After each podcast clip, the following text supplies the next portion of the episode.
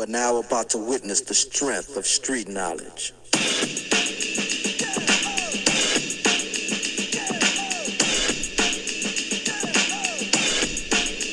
Straight out of Compton, crazy motherfucker named Ice Cube.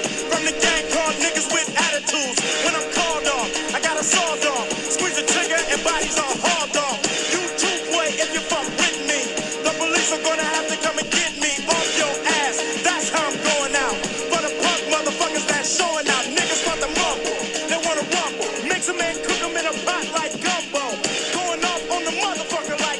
What's going down, everybody? Welcome back to another episode of New Reviews, episode 5 to be exact. We are halfway through the 10 essential rap albums selected by uh, social media polling and talking in the, uh, the thread, the, the chat, whatever. Uh, just a lot of good back and forth there when establishing this list. Today's album is one that everybody's heard of at some point or another. You know, members of this group. Uh, movie was recently made about it documenting the rise and not so much fall, just the, I suppose, falling apart of this group. Easily one of the most notorious of all rap albums because of the timing and, of course, the the flagrant references to violence and this sort of street life, no holds barred, fuck authority, and you know we're we're we're at, we're out here just trying to survive, and authority is trying to wipe us out or make us something that we're not. Is basically the whole message of this album. That and you know obviously they were repping their city. We all know what the city is because we know the name of the album. We're going to be looking at NWA straight out of Compton today, folks. So let's get into it. Uh, this was the second album released by NWA. This one definitely made some noise. Um, it was released in 1988, believe it or not, and uh, was released by Easy E, Dr. Dre, Ice Cube, MC Ren, DOC, and then two guys that helped co-produce it alongside with Dr. Dre, uh, DJ Yella, and the Arabian Prince. Very controversial album when this came out. Um, parental advisory sticker right on the front of it. Easy E pointing a gun down at the cameras. They're all kind of staring down, you know, sort of to simulate, you know, that you, the viewer, you're on the ground. And if that was the case, this is what you would see with NWA coming at you. So a real, real raw, gritty album. Um, they did not hold back in this. The album features a lot of really good samples, um, as pretty much anything that Dr. Dre gets his hands on. He loved his old school funk, rock, any just any anything that spoke to him. He really, really liked pulling stuff back from the '70s, uh, even some of the early '80s as well, and '60s in some cases. Uh, you got some samples from the Average White Band, James Brown, the Ohio Players, Kool and the Gang show up, uh, Steve Miller Band, and of course uh, Parliament Funkadelic gets in there because, like I said, Dr. Dre's hands on it. You, you know you're getting some Parliament. Uh, they also referenced some some other rap albums, including Eazy-E's solo album. Tapped into a few from the Beastie Boys and Public Enemy, another group that we also met uh, not too long ago with one of their albums. So this album came out, I believe, uh, three million sold for the most part. You know, huge, huge for rap sales. Um, th- th- this was a time where you know you you had your Run DMC craze that was going on. You had a handful of other acts that were kind of making a name for themselves but everything was sort of nice and safe and clean, you know. Run DMC, not known for vulgarity. Well, this comes in and just completely turns this whole cursing and rap upside down, pretty much, because these guys did not hold back, and it was evident straight out of the gate. Um, now, I did want to point out some kind of just interesting things about the album. It only took six weeks to make according to Dr. Dre in an interview he gave at one point. I gotta ask because it's when I was looking it up, it says that the album itself is written by MC Ren, DOC, and Ice Cube lyrically, anyway. You know, and as I said before, Dr. Dre, DJ Yella, and Arabian Prince produced it. The group was formed when Easy E got Ice Cube and Dr. Dre together to just kind of produce something, and then they wound up capitalizing on this whole gang image thing and the gangster rap genre kind of started with Ice T, according to what I found out. But the NWA really took it to another level. I just I, I find it weird that you know what they're rapping about. Like I I get it that you know some of these guys you know really were you know immersed in this lifestyle, but I just think it's weird that you got other people writing your rap songs for you. I always kind of thought if you were rapping it, it came from you. Um, so this is you know, un, you know, unlike every other group that we've reviewed here, you know, Public Enemy, Chuck D writes that. Flavor Flav probably adds his parts. Uh, you go back to Tribe Called Quest, the last album that we reviewed. Q-Tip and Phife write their own stuff, right? Like it's like they don't bring in a ghost writer or what have you. So strange, really, really strange. Um, we already know how I feel about Dr. Dre and his rapping ability. Uh, wonderful producer, not such a great rapper, I don't think. I think he's mediocre at best and thrives on those that are around him in supporting roles who actually outshine him.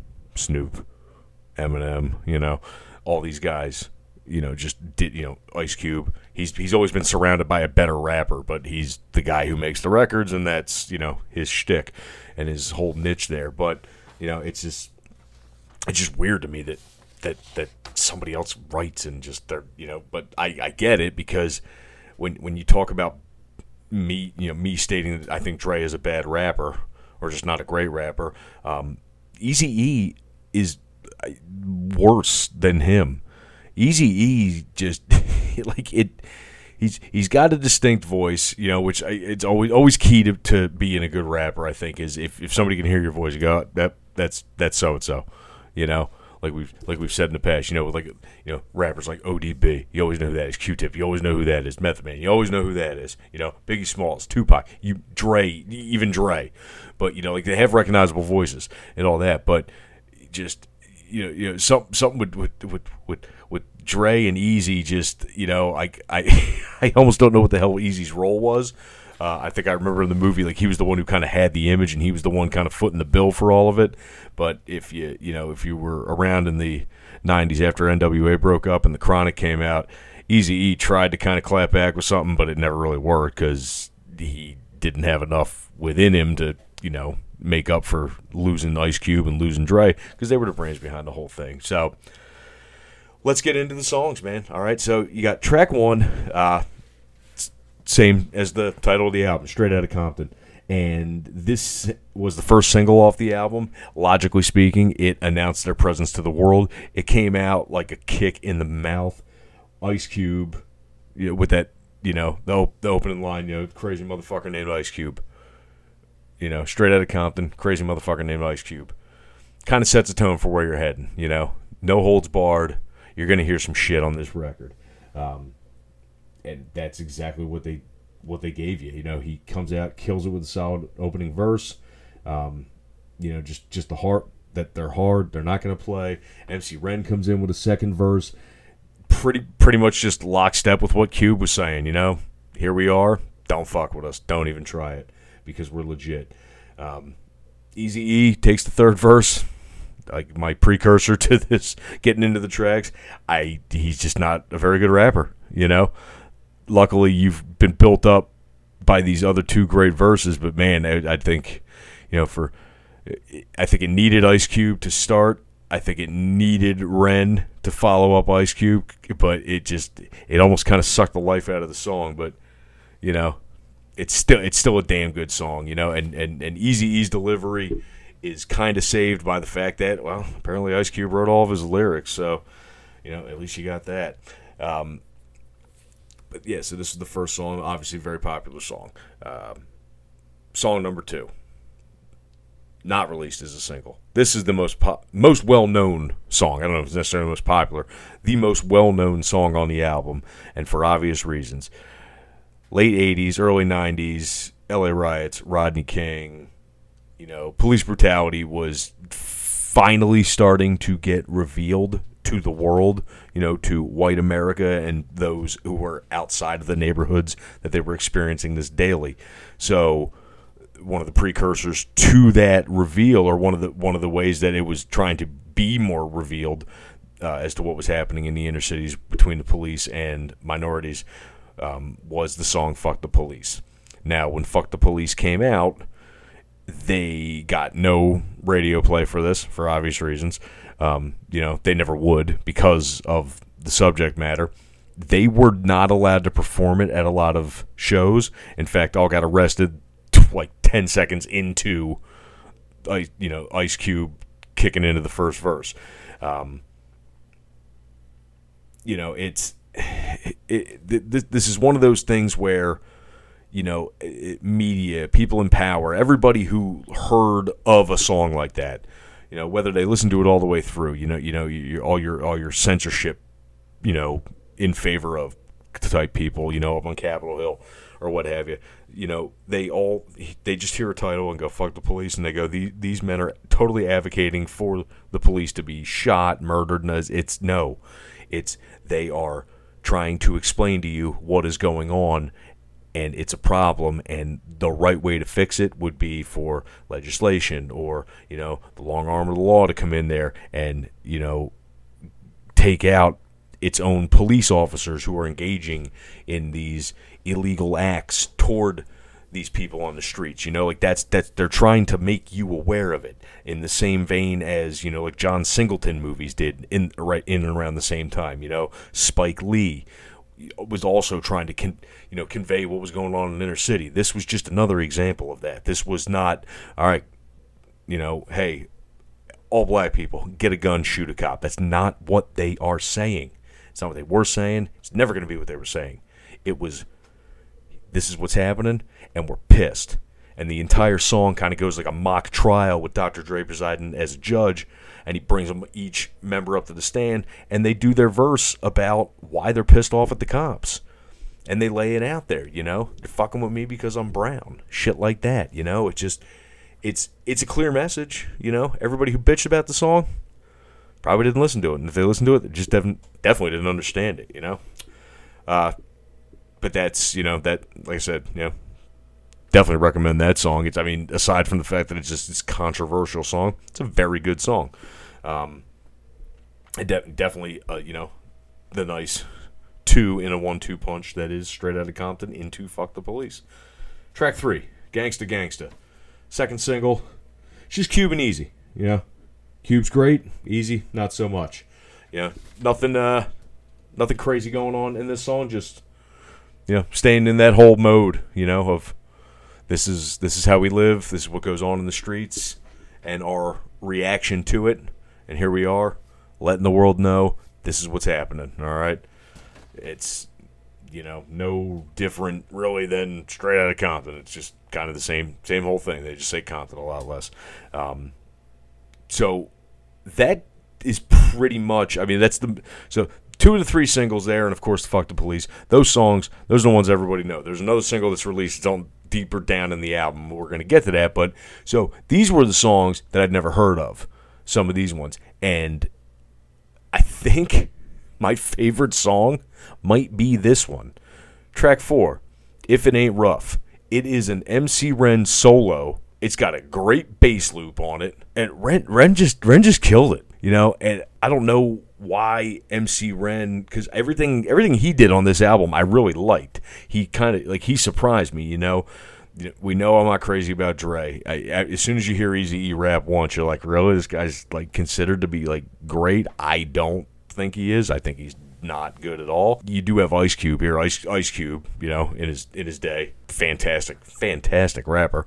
Um, but you know, like MC Ren, he's a guy you didn't really hear about too much afterwards. You know, we all know about Dre and Eazy because they went toe to toe on the feud. Ice Cube did his own thing. Now he's you know in Disney movies or whatever. But you know MC Ren didn't really make a whole lot of noise afterwards. At least nothing. At least not loud enough that I that I heard it. Then again, I wasn't looking at the time, but. I just thought it was a really, really good song all around, especially for just one guy to do it. And I just, I just want to say, I feel like MC Ren should be more recognized in this group. You know, just saying. That's all. Um, the final, or not the final, the fifth song F words, couldn't get them out right. Uh, parental discretion is advised. All five members get a verse on this one. It's your first listen to DOC and Dre. They don't rap on this album up until track five. DOC starts it off, and he's good. He's very good, you know. Um, good flow. Honestly, even Dre was good on this song. Eazy got the closing verse, and just yeah, yeah, just kind of just just just really just he's a, he's a fucking letdown like every single time. It's just really it's it's kind of frustrating, you know. I just didn't in, in hindsight, it's like my God, how could they have avoided just even having him in there? But I guess it was necessary. I just I I'm just never. I don't. I don't think I'm going to hear anything on this album ever where I'm going to go, "Wow, he's he's fantastic. He really, really is." Um, and the next the next track kind of embellishes on that feeling a little bit. Uh, it's called Eight Ball, the remix. I believe it's off. It was either off their first album or Easy E solo album. I can't remember, um, but it's an Easy E solo song. It shows a lot of really good like mixing and spinning and looping and all that, you know, like like, like the DJ work kind of kind of reminded me of like how like Terminator X got a lot of shining time on the Public Enemy It Takes a Nation album. Um, but at some point, it just sounded like it was just too cluttered with samples. But when you could hear them breaking and switching in and out, it was good. But there were just a couple times where you just had so much shit mashed in there, and it's just with with Easy E rapping, it really just kind of gave you a headache here and there. But the the DJ work was good on this one. I believe that's DJ Yella. We have to thank for that. Um, something like that was the f- song that followed this up. This one was MC Ray and J- Dre, M- MC Ren and Dre, not MC Ray. I think it works because they kind of they take some turns, kind of performing like in unison, where they're both saying the same lines at the same time, and they kind of flow off each other. It a little bit akin to like the way that Q-Tip and Phife Dawg did in uh, the Low End Theory, our last review. You know, just it was it was just nice. You know, and honestly, Dre didn't fucking blow this one, so you know, good for you, Dre. Um, the next song is the final single that they released, which. It, it's it, it's weird because well, it's it's a Dre solo song, which he was the producer of the album. No way they actually sat there and thought, yeah, Dre's totally the best rapper. We should let him go. Like this is where I would have liked to have seen the "If It Ain't Rough" song released, and MC Ren gets a spotlight, and maybe this was the reason why Dre was able to do the Chronic because the last single I think definitely off this album. I don't know if it was the last single ever, but the last single off off this album, their biggest album, was a Dr. Dre solo called "Express Yourself." It's probably the best rapping that I've ever heard from him on like a consistent basis. You know, I it, it, the the two amazing songs that he had off the Chronic, you know, "Fuck with Dre Day" and "Nothing But a G Thing," were I think more because of what Snoop brought to it I think Snoop was so good that that he elevated Dre to another level. I think you know if Snoop doesn't deliver his lines in, in those songs, I don't think Dre's as powerful. But this one for just Dre doing it, honestly, not bad. I was I was shocked that I got through the whole thing. I was like, oh, I'll be damned. But yeah, this this this song had to be extremely necessary in him becoming successful as a solo artist. Ren and Dre get back on another track after Express Yourself called Compton's in the House.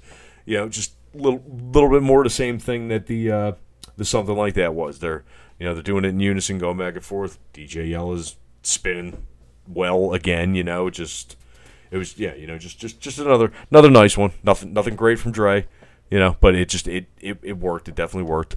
Um, the back end of this was it was an interesting closeout. So weird things about like the late '80s were I guess rap was in kind of a weird place where you you, you, you had things that kind of like had been popular versus like trying new stuff out. This this song almost I don't know like it had like a, like a weird like an LL Cool J like rapping about just like a woman vibe to it, and it's an Ice Cube solo song called "I Ain't the One." It's not a great tune. He you know it's it's like he he's talking about like I guess like being a player. It's just I I don't know. It's it was just a weird tune. He's just talking about how he doesn't you know fucking get tied down or give give women money when they want it or I don't know I don't I don't really know what the fuck he was trying to say in the song. It just kind of seemed like this was like one of them like shit we need another track. Yo Cube, what's that fucking stupid song you wrote about the women? That's kind of how I feel like this one got on the album.